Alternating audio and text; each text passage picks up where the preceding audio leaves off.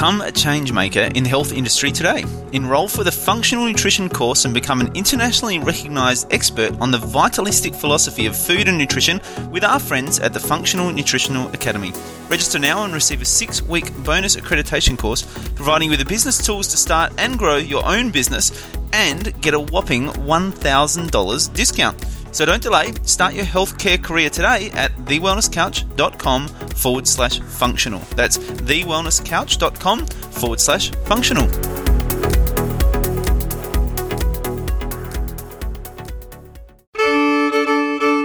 This edition of 100 Not Out is proudly brought to you by our 2018 longevity experience to the Greek island of Ikaria. Known as the island where people forget to die, Ikarians experience 80% less dementia, 50% less cancer, and 20% less heart disease and live longer than anyone else on the planet. To find out why this is and experience Ikaria for yourself, come join myself, Damian Kristof, and an intimate group of like minded souls for an all inclusive 9 night, 10 day life changing immersion. Watch the highlights video, get all of your info, and apply on over at 100notout.com. TheWellnessCouch.com, streaming wellness into your lives. Welcome to 100 Not Out, featuring your hosts Dr. Damian Kristof and Marcus Pearce.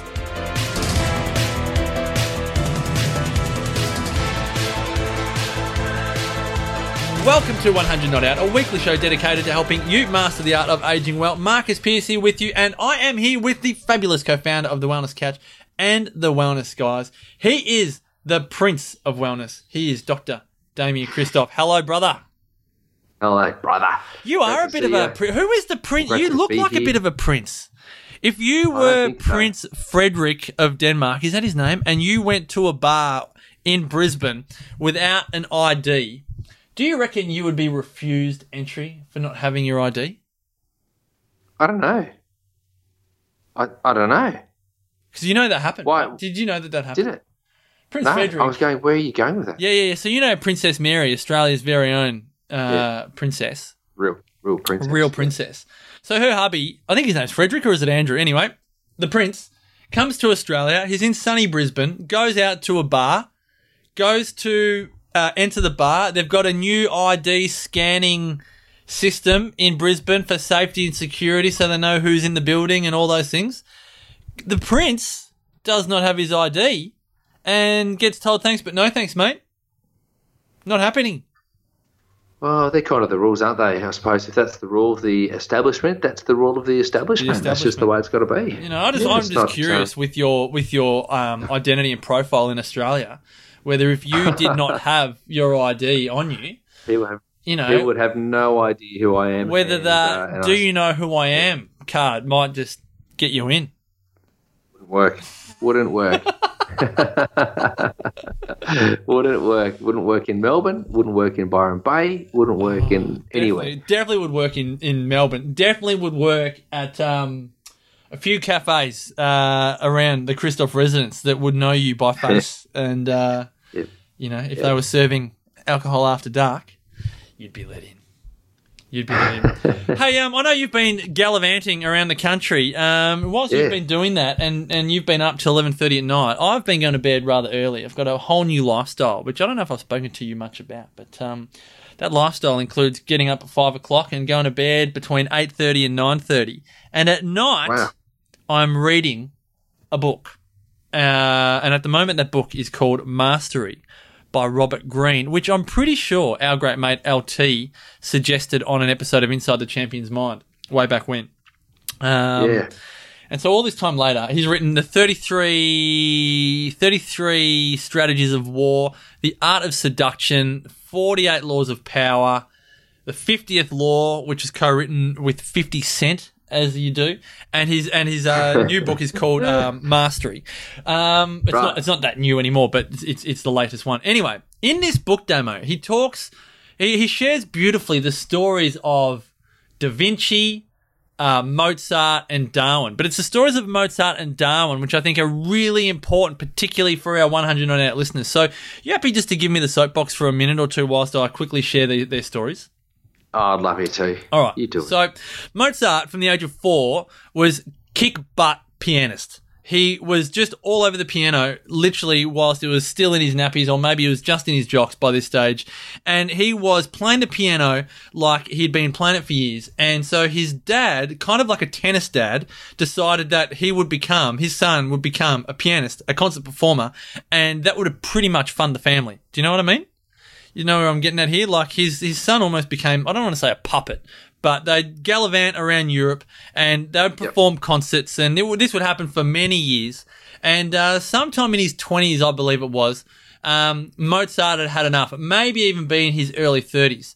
Um, Mozart had had enough of being the breadwinner of the family, being like the magic where if he didn't perform, then his dad would get angry, and Mozart became sick of just being a pianist, and he kind of had this awakening. Um, again, late twenties, early thirties, maybe that um, he wanted to be a composer and not strictly a pianist. And his dad um, completely shut down the idea, obviously because it was a risk. It's kind of like, you know, going from employee to entrepreneur to business owner. His son wanted to go and do something new, uh, far less certain, but, but w- was going to bring him more joy.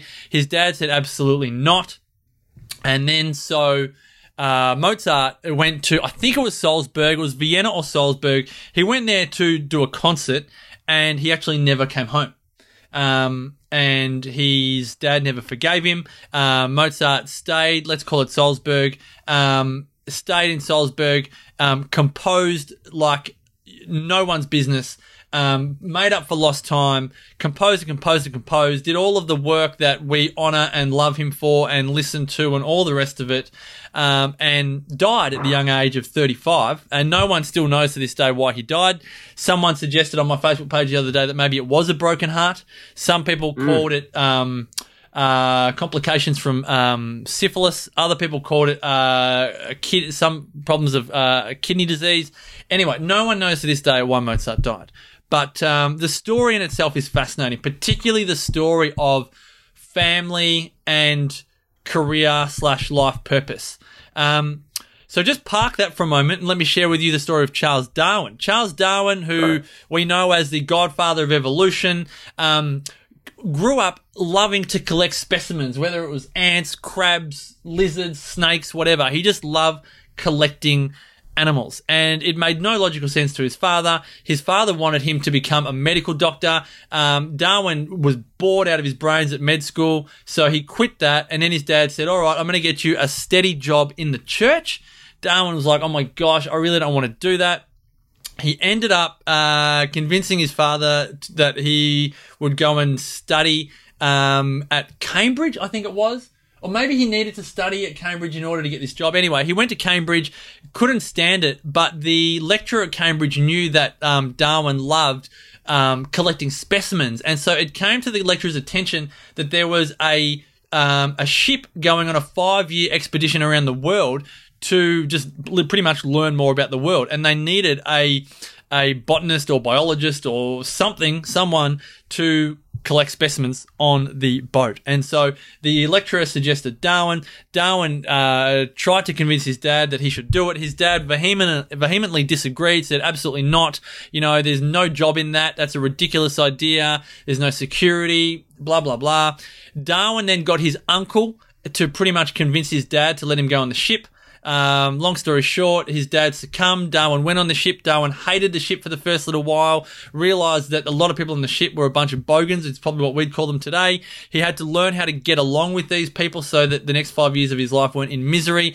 And then he embarked on this journey of self discovery where he realized that he wasn't just a collector of specimens, but he observed um, so many things about the behavior of animals and wildlife and flora and fauna on all these different islands of the world that um, he came back a totally different man and essentially worked for years. We're talking 10, 12, 15 years on his theories of evolution, which is what a lot of us recognize today. But he did it all in spite of his father's wishes. Um, and you look at Mozart, you look at Darwin, and their stories aren't too different to many people um, either listening to this podcast or people that you and I come into contact with on a daily basis that aren't living the life of their dreams purely because their dreams are living in the shadows of the wishes of their parents. What do you reckon? Oh, mate, it's uh, it's profound. Like to think about that, and I, I think a lot of the uh, the early leaders, the early um, Pioneers. pavers of the way, the pioneers, yeah, all those guys, they kind of they had to uh, rebel against stuff to get things done. And I think you know anybody who really does stand out has kind of re- rebelled against the, the, the institution or rebelled against um, you know standard convention, um, or maybe not rebel rebel, but just kind of seen things a different way. Um, and they've had some kind of you know high level of courage or certainty, poise. There's probably a number of different ways to look at it, and I don't think it's changed. I don't. I don't think when I, I, you know if I if I consider those people that are really making a difference today, if we consider guys like Steve Jobs or we consider um, Branson. the founders of Google, yeah, Facebook, Zuckerberg, like all these people that have done something. People have said, "Oh, look, it's not going to work," or just don't do it, and they've gone on to do it anyway. It's, it, you know, it, I don't think, I don't think there's anything um, new. It was, it's not new now to consider that what those guys did in the old days um, helped them be pioneers and then stand out. Uh, and, and I suppose we still need more of those people to kind of buck the trend and not just go with the flow and kind of swim upstream a little bit to be able to create this change. Do I, mean, you? I, I, I like it. I love it. Yeah, and I think that the path hasn't changed. Is is it kind of what you're saying, isn't it? Like that. Yeah, um, you you still got to do that. you got to go against the grain, find the courage to go against the grain. The other thing I think of is like, imagine if they succumbed to their parents' wishes. Like we wouldn't have Mozart and his music. We wouldn't have the theory Yeah. of evolution. We wouldn't have Yeah. um, so many. I mean, just yeah, the list just goes on and on and on of people that have fought 100%. adversity. Um, Yeah. Because you know, at least start one, with an idea, right? It starts with an idea, and then uh, it's, it's got to keep on going. But usually, most ideas are to improve on what is already socially accepted or is what already is there. You know, the the great one, which I love, is people said, you know, why didn't you ask the public to Henry Ford? Why didn't you ask the public what they wanted? He said, if I had asked the public what they wanted, they would have asked for faster horses. and, um, and so you think about that. If if you only do what contention or what the convention is, then you, you're only ever going to get slightly better versions of what you've already got. You've actually got to shift it. So you've got to make a big difference. And And, so that's going against the grain. Yeah, good call. I think uh, doesn't Steve Jobs, um, the late Steve Jobs, had a similar line when it came to the iPhone. It's like people would have just wanted smaller Nokias or something like that. Um, you know, True, true. it would never have well, that's where it was going, wasn't it? Remember how small those phones kept on getting? They're getting smaller and smaller and smaller, and you'd pull things out until they became the right size again, Yeah. like an antenna or the, you know, you'd flip out the, the mouthpiece, you'd slide down a keyboard. Uh. so there's all these things that you would get, but you know, he invented something quite unique. Well, quite now unique. I can't. I I feel like that old person that can't keep up anymore because I look at Tommy. Our little Tommy has um, my last Nokia as a little play phone. Like, and it's small. It's half the size of my current iPhone. But then I remember at the Wellness Summit last year, you've got an iPad, which is uh, it's not quite A3, but it's almost bigger than A4. Uh, it is A4. I think it's the size of a. It's almost the size of one of those big mailing envelopes. Yeah, it's like foolscap. Yeah. You know, Yeah, so I'm looking at now right we've now. got we've got the best of both worlds. Now we've got you know I'm sitting in front of an iMac, a MacBook Pro, a little iPhone, um, you know, with an iPad, my my A5 iPad down on the floor. Um, you can these days you can pretty much choose whatever size suits you best. Yeah, that's right. It's a little bit too much choice, isn't it? At the end of the day. Well, when you think about ten it, dollars worth of equipment that you just. you I'm know, just looking around going, I've got four devices just, you know, in proximity. It has got a little bit ridiculous. It kind of ties back into our, our previous episode around, um, you know, we don't have challenges anymore, despite what we think we have as challenges. We don't, we don't whinge about what we have. We whinge about the price of the things that we have, but we actually still have them. Um, but Yeah, going back to just, you know, family that, you know, don't agree with what you're doing or don't understand. Do you have any personal stories? I'm going to put you on the spot here. Do you have any personal stories of family or friends that either haven't agreed or completely have not taken the time to understand what it is that you've um, done or chosen to do? No, Do you have? no, I'm joking. Of course I do. This wasn't sure if you I weren't do. willing to go there, so I was going to just, you know, move on. Well, I'm not going to go very deep, but it does cost you friendships. You know, like we- we've actually moved on from friendship groups um, or friends uh, who haven't um, acknowledged that it's okay to be slightly different. you know, you don't have to do everything that everybody else does. Um, and so we've moved on from those friends. It, it, it can actually cost relationships to to think differently, and Yeah. uh, and so yeah, absolutely, we've, we've got those sorts of um, events that have occurred in our life for sure. And that is such a good point because really, um, you know, Mozart did did follow his heart at the expense of the relationship with his dad. Now, in fairness, from what I've read, it was Mozart's dad that never forgave Mozart. I don't know enough about. Um, from my understanding, Mozart asked for his dad's forgiveness, but his dad never gave it to him. Um, So, and I think that's the thing is you go, well, you know, use the example you just gave with friends or Mozart. Mozart's view was like, well, I can't change the fact that I love composing. Like those things, particularly, you know, you can't change the fact that you love being a chiropractor. Like you just can't, you can't Yeah, extract that out of your DNA and then become a different person. Um, I can't change the fact that I love barracking for Melbourne, you love going for Richmond. Like you can't just wake up one day and go, oh, I'm just going to stop that. You know, like half of this No. stuff is imprinted, Right. whether you like it or not. I don't understand how Dusty Martin could go to North Melbourne. I don't understand how he could do that. Anyway, hope he doesn't. But I think that's the thing is that um, sometimes what's the uh, one liner? We're better off seeking forgiveness uh, than permission because we're not going to get permission. You know, our, our our parents, our friends, our colleagues, whoever it is, may not never truly understand why it is that we do the things that we do. And I don't think we need them to understand. Like, I don't need my mum or dad to understand what a podcast is and how it works and why it's important and, you know, why it's valuable. Um, I don't need to occupy my mind with that. But what I think is is important is that I have a healthy relationship um, with my with my parents, um, and this probably comes down to the next point is so I don't necessarily find myself talking day in day out about the work that I do um, with my mum and dad because they're not necessarily going to understand it. So it's almost like talking another language. And that even extends sometimes to Sarah. Like when we sit down at the end of the day to talk about the day, it doesn't really talk, um, it doesn't really um, enthuse me to talk about nitty gritty stuff about work. I'll, I'll give her the, the broad brush of the day, but it's not, it's just not important for our relationship to talk about the intricate details. She, it's going to put Sarah to sleep. Um, it's going to be not that exciting a conversation. And so I think sometimes we just need to appreciate the fact that people close to us in our lives will never necessarily either understand or appreciate. Um, and that's and they're not designed to. That's true. You don't have to get 100% um, understanding and acceptance. I agree with that 100%. It's interesting because the acknowledgement too, and this is a really, uh, I think, important thing for us to to understand, and and it's what it's tapping in, I suppose, to what's important to you. To, that drives you, as opposed to what's interesting to you that kind of swings you. Because what what's interesting will swing you because you look for shiny objects. But what drives you is what's important.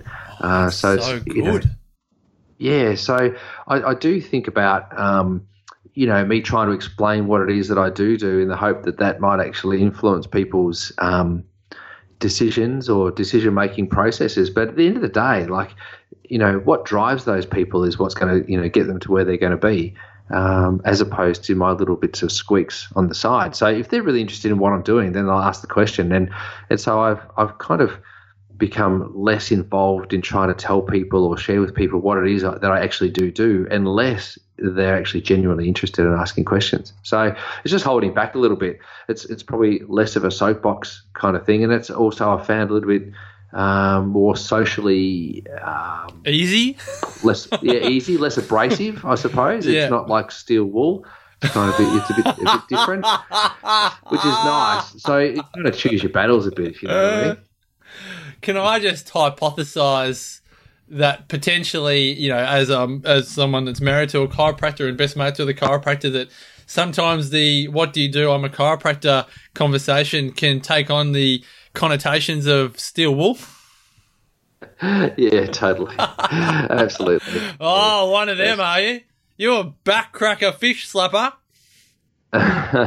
oh, you guys are dangerous and kill kids. Like, there's all that sort of stuff um, that you kind of get, and and so I, I I probably I don't tell people straight up that I'm a chiropractor, which is really sad. You know, in the old days when I was uh, when so I you have a first started out in chiropractic, and a podcast.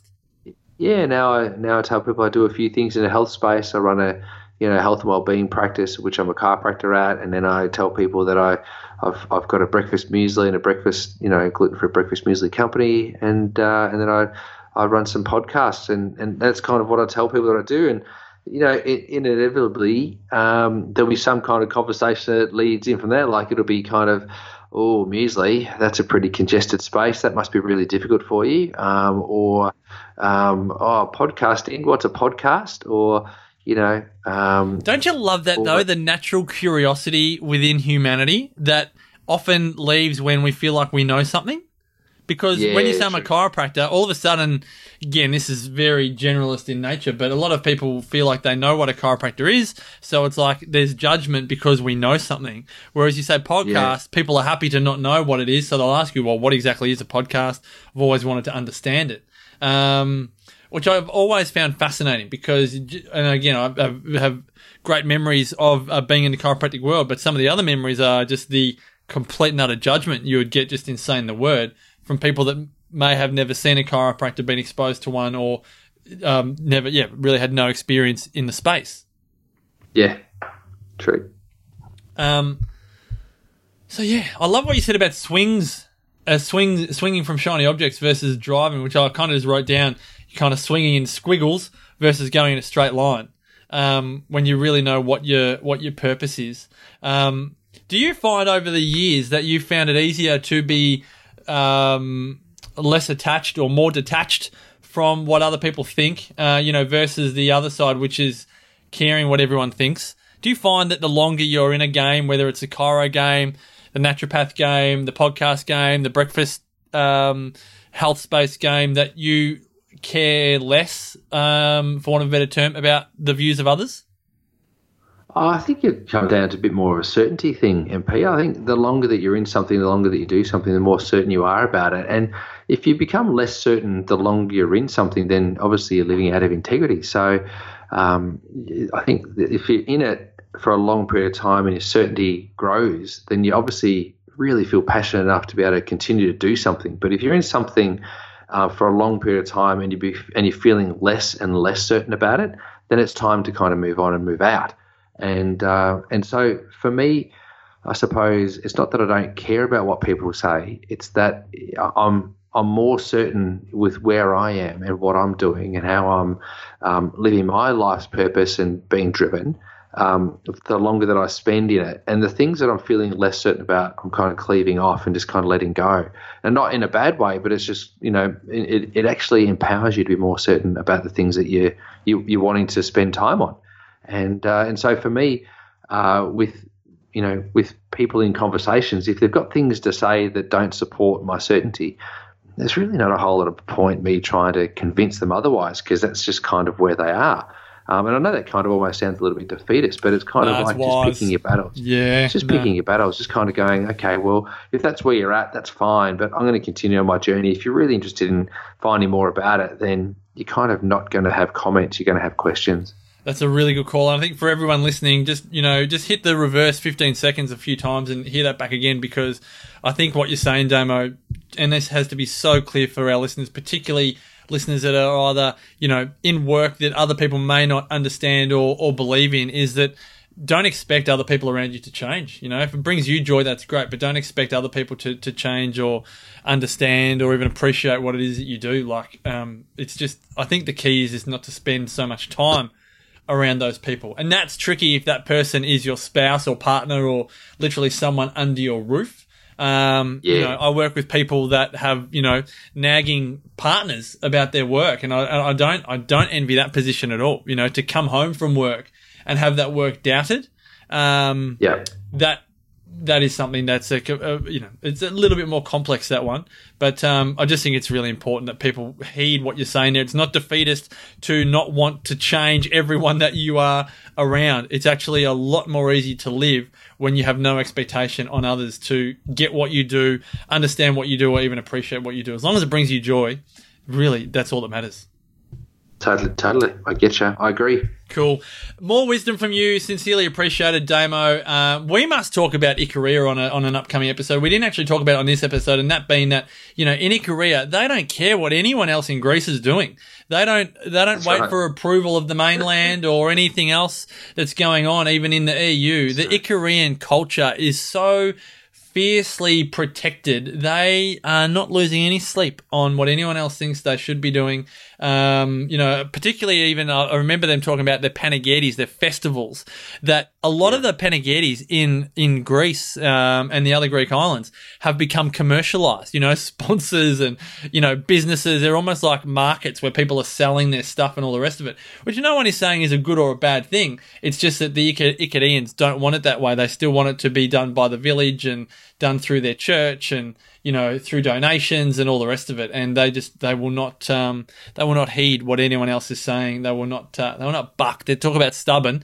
It takes it to a whole new level. But we'll talk about the 2018 experience again in upcoming episodes. Damo thanks again for your wisdom on this episode of 100 Not Out. To find out more about Damo, guys, head on over and read the blogs and read more about Damo at damienkristoff.com. Uh, got some great um, videos there for very, very, uh, you got good deals on some of your talks. Crack your stress code, power of food. Um, I think you might even get They're changed out of five bucks for some of them. Super cheap. Yeah, So no. um, head on over and uh, and invest in a bit of Damo action. Thanks, well mate. worth Thank it. you. My pleasure. Um, myself, go to marcuspearce.com.au and uh, to spread this podcast with the world, head on to the iTunes store, give this podcast a five star rating. That tells iTunes to spread the 100 Not Out message with humanity all around the world, which is what the world needs, we think. All right, until next week, folks, look after yourself and continue to make the rest of your life the best of your life. We hope you enjoyed this edition of 100 Not Out. Now, if you love this episode and you love longevity, then you are invited to join Damien and I at our 2018 longevity experience on the Greek island of Ikaria. This is a nine night, 10 day, all inclusive immersion based at Thea's Inn and Restaurant, TripAdvisor's number one place to be in Ikaria. Together, we'll be living the Icarian lifestyle, eating, moving, dancing, socializing, learning, and a whole lot more. This is a lifestyle that has 80% less dementia, 50% less cancer, 20% less heart disease, and the highest count of centenarians per capita in the world. They don't call it the island where people forget to die for nothing. To find out more and to apply, go to www.100notout.com. Applications are processed on a first in, first served basis, so even if you aren't 100% sure, your best bet is to fill out the application form. It is completely free to apply and only takes two minutes. We would love to have you there, so head over to 100notout.com for all the info. Until next week, thanks again for your support, and may the rest of your life be the best of your life. This has been a production of TheWellnessCouch.com. Check us out on Facebook and join in the conversation on Facebook.com forward slash The Wellness Couch. Subscribe to each show on iTunes and check us out on Twitter. The Wellness Couch, streaming wellness into your lives. Whilst the Wellness Couch presenter endeavor to provide accurate and helpful information to their listeners, these podcasts cannot take into account individual circumstances and are not intended to be a substitute for health and medical advice from a qualified health professional. You should always seek the advice of a qualified health professional before acting on any of the information provided by any of the Wellness Couch podcasts.